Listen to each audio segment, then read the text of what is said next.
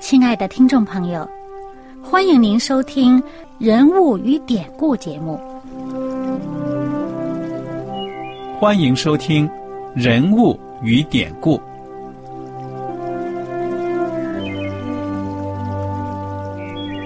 听众朋友们，当你读圣经的时候，不知道有没有过这样的想法：生活在几千年前的圣经人物与我们这生活在21世纪的人有什么相关吗？那些古时候缔造了历史的伟人们，只是些令我们感叹而望尘莫及的对象吗？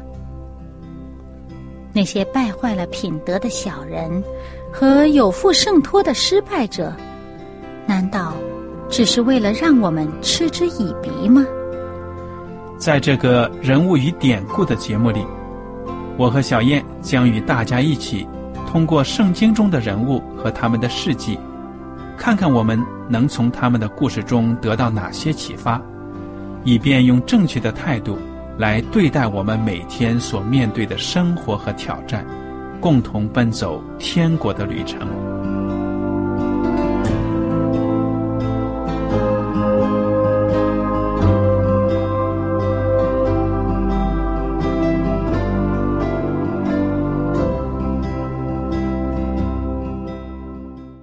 听众朋友们，你们好，我是艾德，我是小燕，大家好，很高兴又能跟您坐在一起来研究圣经当中的人物与典故。上一讲呢，我们主要学习的是马太福音24章前半部分。那么我们在上一讲呢，就学到了耶稣基督对末世的预言，他给我们讲明了将来发生的征兆。他所说的这些征兆呢，我们所生活的在21世纪呢都看得清清楚楚，所以我们都肯定啊，耶稣基督很快就要复临了。耶稣基督也说了，他所讲的这些话呢，是一定要应验的。也就是在这个24章，马太福音24章34节，耶稣说：“我实在告诉你们，这世代还没有过去，这些事都要成就。天地要废去，我的话却不能废去。”耶稣用确凿的言语呢告诉我们，我们要做聪明人，要看好这些兆头。但是小燕，你说耶稣基督很快就要复临了，他来的那个日子你能不能告诉我们呢？我们只能预备好。那个没有办法说出来。耶稣呢，他跟我们说没有人能够知道那个日子是什么时候，哪一天，哪一刻，连天上的使者也不知道。对了，这个是第36节啊。但那日子那时辰没有人知道，连天上的使者也不知道，子也不知道，唯独父知道。所以啊，耶稣基督复临的这个日子呢，没有任何人知道，只有天父上帝知道，只有待人都预备好了，时机成熟的时候，上帝才派耶稣基督来到我们当中。我们随时做好准备呢，就是迎接主的到来，而耶稣随时做好的准备呢，就是要听天父的差派，开始启程到地球上来。哇，这个日子啊，可以说让很多的基督徒抓耳挠腮啊。有一些人他就是想尽办法，想从这个圣经里找出那个什么所谓的蛛丝马迹来推算出耶稣基督来临的日子，他们一个一个的都失败了，对不对啊？明知不可为而要为之。对了，耶稣基督已经讲得非常清楚了。所以弟兄姐妹们，不管你们呢觉得自己有多聪明多能干，数学学得多好，或者有多少感悟力，你千万呢不用白费力气来尝试着算耶稣基督复临的日子，因为呢，答案只有3个字：不可能。你根本不可能算得到，对不对呀？你要是能算到，就等于你能揣摩上帝的心思了。上帝他的智慧呢，远远的超过我们人，所以啊，你如果去揣摩上帝的心思，那注定呢是要失败的，因为上帝做工的方法跟我们人的条条框框呢也是很不一样的。好，请小燕继续的给我们读经文。37节，挪亚的日子怎样，人子降临也要怎样。当洪水以前的日子，人照常吃喝嫁娶，直到挪亚进方舟的那日，不知不觉洪水来了，把他们全都冲去。人子降临也要这样。那时2个人在田里，取去一个撇下一个；2个女人推磨，取去一个撇下一个。所以你们要警醒，因为不知道你们的主是哪一天来到。家主若知道几更天有贼来，就必警醒，不容人挖透房屋。这是你们所知道的，所以你们也要预备，因为你们想不到的时候，人子就来了。你看耶稣基督讲啊，这一段话呢，主要就是说耶稣来临的日子呢会是非常的突然的。世界上很多的人呢都没有预备好。为什么呢？因为他们呢，第一要么是不信，要么呢就是谁知道啊，再等等吧，我想他不会明天就来。想着我的日子还长着呢。对呀，所以我自己的日子还长着，所以照样过日子。其实我在这里要跟弟兄姐妹们讲一句呢，就是说在我们预备迎接耶稣基督再来的这个日子呢，照常的生活，吃喝嫁娶，这个没有什么错。这是我们人呢生理的需要，社会生活的需要。耶稣基督让我们呢照样做，但是呢错就错在什么时候呢？就错在随心所欲。你看这个挪亚时代的人呢，他们婚娶就是看见谁美貌的，抢过来娶了，随心所欲，没有上帝的这个法则。他们心里边想的尽都是恶，圣经上是这样想的写的，说因为他们心中想的尽都是恶，所以上帝要把他们灭了。对了，你想想现在的人呢，贪吃，恨不得上帝所造的这些动物全都尝一遍，看见什么花多少钱都要吃。享乐主义，消费主义，破坏地球上的资源，好像那花天酒地的根本就没有明天这种打算。所以这就叫随心所欲。本来吃喝，你和我每天都要喝水，都要吃饭，对不对呀？但是千万不要随心所欲，无法无天。那嫁娶也是一样的，男大当婚，女大当嫁。那人产生爱情了，最后就是婚姻，很美好的结局。但是呢我们看到挪亚时代，人为了色情，用暴力或者说用欺诈去得到自己想要得到的，那就是罪了。所以一直到他们挪亚人家一家听着上帝的诫命进了这个方舟了，他们还在外面胡作非为，那洪水一来肯定把他们冲走了。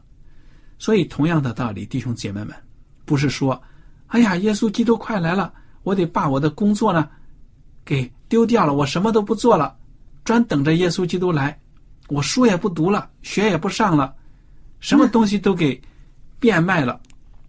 这些想法呢就往往是有点极端了，而且呢那个过度极端了，等于是试探上帝了。为什么呢？上帝希望你呢扎扎实实的过日子，但是你随时呢要做好迎接耶稣的准备。你看这个挪亚，当初上帝叫他传这个信息，他去传了多少年？超过100年。他在这100年里面不是照样吃喝，照样生孩子，他的孩子不是照样娶妻？这个是正常的。可是呢外边的人是不顾上帝的警告和预言，不信上帝给他们的这个信息，所以他们在外面灭亡了。对了，所以我们在这个世界上生活了，要对自己负责，对上帝负责，这就是正确的人生态度。而不是说呢我什么都放弃了。你不要以为你放弃了什么就比别人的信心大。你是冲动呢，还是由圣灵带动的理智，对不对啊？嗯，你要分析清楚。而且呢，上帝看人不是看外表，是看人的内心。你看下面这两个例子，有推磨的，有在田里的，同样在田里干活，有同样的在工作的，怎么有的人这是被取去了得救了，有的人呢就被撇弃了呢？嗯哼，对吧？那我们看外表是一样的特征。嗯，从这里面我也看到一点，就是说耶稣基督在来的时候呢，他已经审判好了每一个人了，奖赏和这个惩罚呢都已经准备好了，定案了。哎，并不是说耶稣突然飞到你的头顶上了，来来来，我一条一条审查一下你的生活啊。哦，好，现在我决定你能够进天国，或者说另一个人你不能得救。耶稣基督来的时候，赏罚都已经做好了，而且带着一起来了，对不对呀？嗯。耶稣基督在这里讲的话呢，还说呢，你看看，人要是防贼的话呀，哎呀，在家里都预备好了，谁知道贼什么时候来？哎，贼来了我也不怕，因为我已经预备好了。你看，我的窗户也很结实，门也很结实，墙都很结实。这就是我们要做的工作，我们要准备好。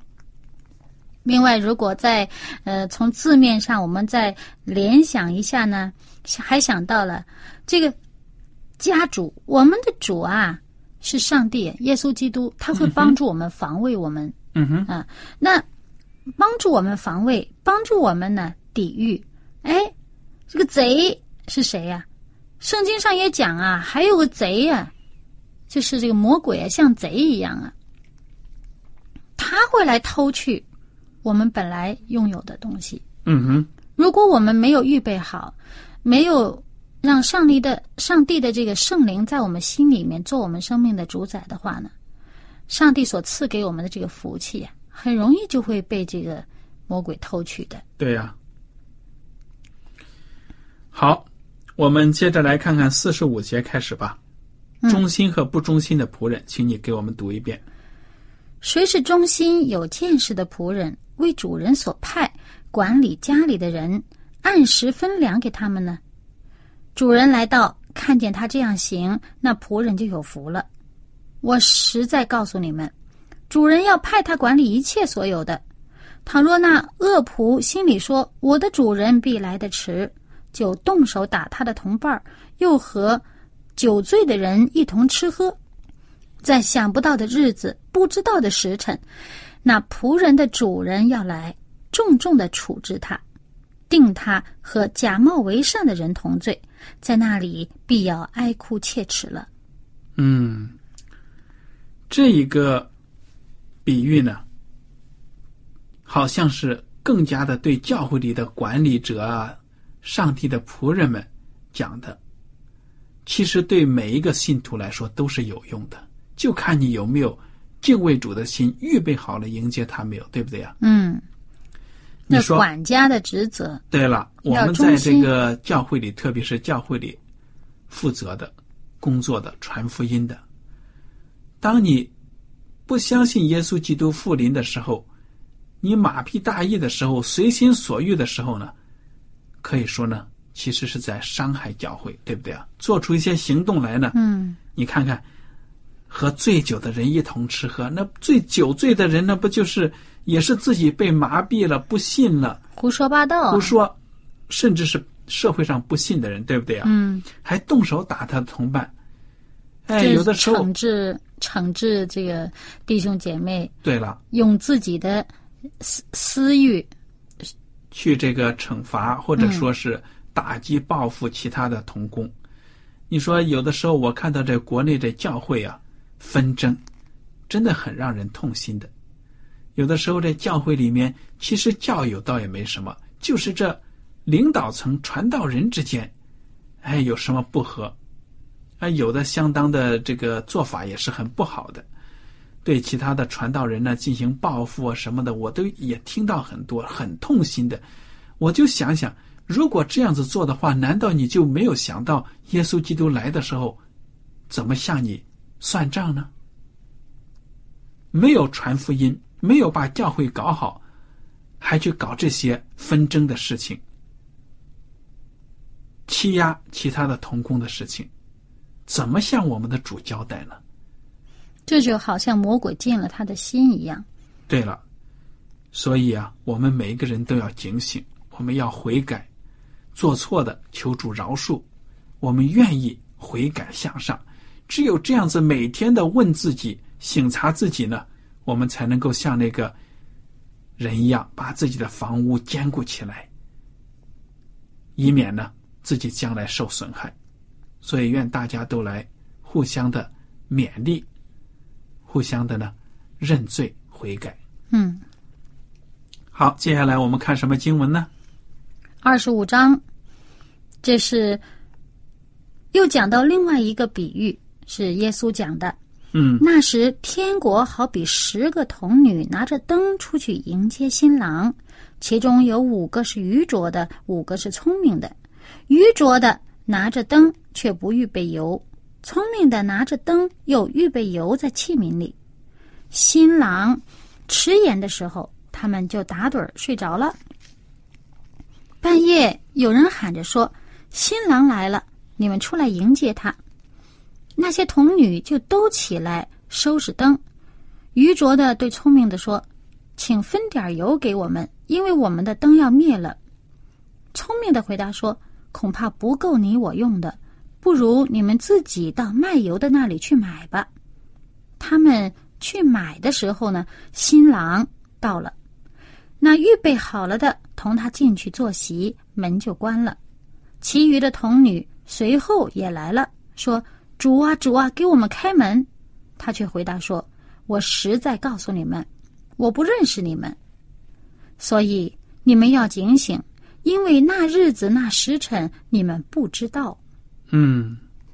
你看耶稣基督用的这个比喻多么的形象啊，用的是一个娶亲的比喻，而且呢特别强调的是这10个童女。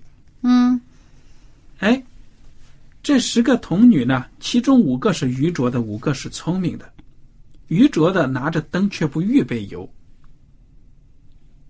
聪明的呢拿着灯又预备油在器皿里，准备的好好的。你看这愚拙的和聪明的有什么差别呢？新郎迟延的时候，他们都打盹睡着了，所有的人都睡着了。但是唯一的呢，人家说新郎来了，他们都醒了。这愚拙的人一看自己的油灯已经是奄奄一息了，这火苗要灭了。而另一边的呢，人家已经准备的非常的好，充足的油。所以呢，这些愚拙的还想向聪明的人要，这个聪明的这些童女呢就说，这油啊不够的，我们没有办法分给你们，你们自己还是去买吧。等这些愚拙的去把油买回来了，已经错过了新郎了，这个门已经关上了，进不去了。你看看，人家新郎请你们来啊，就是为了迎接预备好这个婚礼的。偏偏人家到的时候，关键的时刻你们不在，要你们什么用啊？对不起，也进不去了。而且呢，这是在他们的文化上面哈，这个有一个背景啊，耶稣就着他们这个背景讲他们能够明白的比喻。对呀。那么他们那个当地的这个习俗啊，婚姻的习俗呢，这个娶亲呢，往往他们开始是在晚上开始的。这个新郎呢要到新娘的家里面呢去接这个新娘，然后再一起去新郎那边，然后才有这个婚礼的这个筵席。而且这个筵席一办呢就是7天啊，那很长时间的筵席，很开心很快乐的。那么这些童女呢，往往呢是这个伴随新娘准备迎接新郎，而且提着灯照着路，他们是晚上嘛，因为看不到嘛，提着灯照着路，伴随这个新娘呢，跟这个来接新娘的这个新郎一起到新郎那边去呢，他们一路上照着。所以如果这个灯油啊分了大家一人一半，可能走到半路上所有的灯都不亮了。所以呢就不可能分给他们。这个里面其实讲的，你知道吗？这些童女呢是在等新郎的到来。嗯，那么我们知道这个耶稣基督讲的比喻说新郎迟延的时候，就这一句话就表明了，已经预言了耶稣基督的到来在很多人看来都是迟了，耽延了。而且呢这个时间呢你估不准的，你估不准，不知道他是这个晚上夜里边是早一点啊还是晚一点，总而言之他是晚上会来，但是晚上什么时刻你是不知道的。你看到这一点，从这个中东这个习俗，结婚的习俗，我们看得出这个婚礼的主角呢似乎是新郎而不是新娘，对不对啊？都在等这个新郎，新郎很重要啊，他来迎了新娘，婚礼才能进行。哎，新郎呢要在新郎的那边家里里面呢预备了这个住的地方，然后呢他要到这个新娘这边来呢接新娘到他那里去。嗯，那么这些童女伴随着新娘呢要跟着新郎一起到新郎那边去，这个准备这个婚礼的，参加这个婚宴。那这个婚宴呢是很快乐的啊，在那个地方是大好像节日一样的，很快乐的，很多人参加。但是呢往往呢他们是有一个到了一个时间他就要关门的。嗯哼，晚来的就不再接待他们进去的了。嗯哼，嗯，我还看到呢很多地方就说这个晚上啊，你说这些人呢其实他们这些童女拿的灯呢实际上在他们习俗当中呢是火把。嗯，你想那灯能照多远？ 对， 对，是火把。那新郎来的时候也是有火把什么，晚上有的时候也有人赶路啊。嗯，看着远面有火星了，哎呀，新郎来了。嗯，没想到走近一看不是。嗯，所以夜里面常常有这样的喊声，时间长了呢，人都有点麻痹大意了，都有点不在乎了。哎呀，又是一个假情报。所以很多时候我们说，哎呀，征兆，耶稣基督来了，快来了。嗯，等了等，没啥大事发生。哎呀。放松了，又喊了，又出现大事情了。所以人在这样的情况之下，时间长了，说实在也会变得麻痹大意了，对不对呀？嗯，而且他们全都睡了啊，全都睡了，新郎也迟延了，他们也全都睡了。但是区别就在于呢，这些童女醒了之后，人家这一部分呢预备了，他有事先的准备。所以我们的教会在末世的时候，可能因为主耶稣他的复临呢耽延了，而且常常的有人说耶稣基督快来了，耶稣基督快来，你听得多了呢，你可能有点真的是热情呢也消了。但是耶稣基督他为什么在预言当中一再的说我的话呢是确实可信的，天地要废去，我的话却不能废去，我说的都是真的，你们忍耐到底，一定要忍耐等待，就是这个意思。忍耐到底，必然得救。对了，还是说好要预备好，那预备好了的同他进去坐席，门就关了。预备不好的，你来迟了，主来迟了，那是主的事情，主有这个主权，对不对啊？嗯，那我们做仆人的没有这种奢侈，没有这种主动权，对不对啊？嗯，我们就所要做的就是预备好，结果呢迟了的人就进不去了，进不了天国了，所以很遗憾，对不对啊？嗯。那么关于这个比喻，你还有什么其他要分享的呢？我觉得这个童女啊，我们都知道在这个圣经当中，童女都是象征着纯洁的教会，对不对啊？嗯。那么同样是教会，这里没有比喻那些被盗的、行淫的什么的，因为那些很明显就不行了，对不对？嗯。但是同样是纯洁的教会，哪怕是信仰所谓的很纯正的教会，竟然没有预备好，你说这是不是一个对我们的一个警告啊、提醒啊？嗯，而且呢，对于这个灯啊、油啊，是不是也有一些，往往有一些这个联想？我想啊，一提到灯啊，那火把啊，这夜里发光，那不就是福音吗？你要用福音去照亮这个世界呀、啊。你的话是我脚前的灯，路上的光。对了，那油呢是提供这个光继续不断的发光起作用的。那我们常常说这个油呢是象征着圣灵，对不对、啊、嗯，上帝的圣灵。而且这个油，同样的油啊，还可以用来膏人，就是上帝分别为圣的给他圣功的时候要用油膏他。因为当时他们用的这些油啊，其实好像都说是橄榄油比较多嘛，在灯里面放啊什么好的油。灯里的油跟膏油可不一样，膏油有特别配方的。我知道它这个油里面当然加上其他的香料嘛，才是用来膏，但是主要还是油，膏油，对不对、嗯、所以我们看到这个耶稣基督讲的比喻，你从不同的地方都看到耶稣已经暗示了将来他来的日子会迟延，就看你预备好了没有。预备这两个字呢非常非常的重要。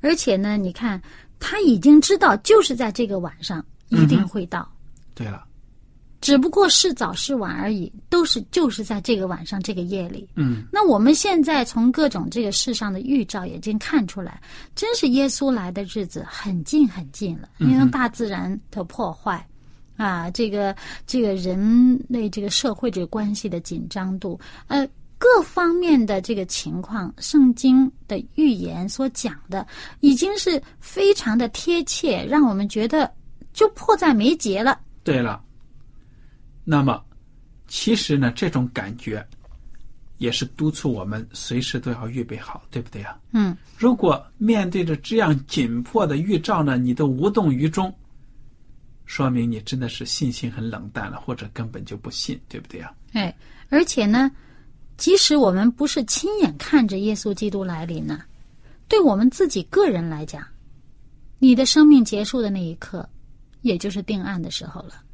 对呀、啊、因为人一死就没有机会悔改了。对啊，你只能在生前接受耶稣，让他做你个人的救主。而且有的人你说哎呀人家活了一辈子80、90岁了都没有等到耶稣就死了，其实你想想，不管耶稣基督在他死后哪怕是500年1000年来了，对这个死去的人来说，他在睁眼也就是他一生的时间。他睁开眼的时候呢，你就是可以说就看到耶稣了。对、啊、如果你相信的话，生前相信的话，耶稣基督来的时候就会使你复活。所以听众朋友们，耶稣基督呢他的到来对我们来说，我们等来等去再长也不过是我们这一生的时间。嗯，如果我们在耶稣来的时候已经死去的话呢，也就是我们一生的时间。所以我们要忍耐到底，愿大家呢能够互相的勉励。好了，今天的时间呢到此就结束了。您如果有什么问题和想法，欢迎您写信来。艾德和小燕呢要跟您说再见了，愿上帝赐福你们，我们下次节目再会。再会。喜欢今天的节目吗？若是您错过了精彩的部分，想再听一次，可以在网上重温。我们的网址是 xiwangradio 希望 radio， 或是找旺福村也可以找到。记得把好东西介绍给您的朋友，与他一起收听。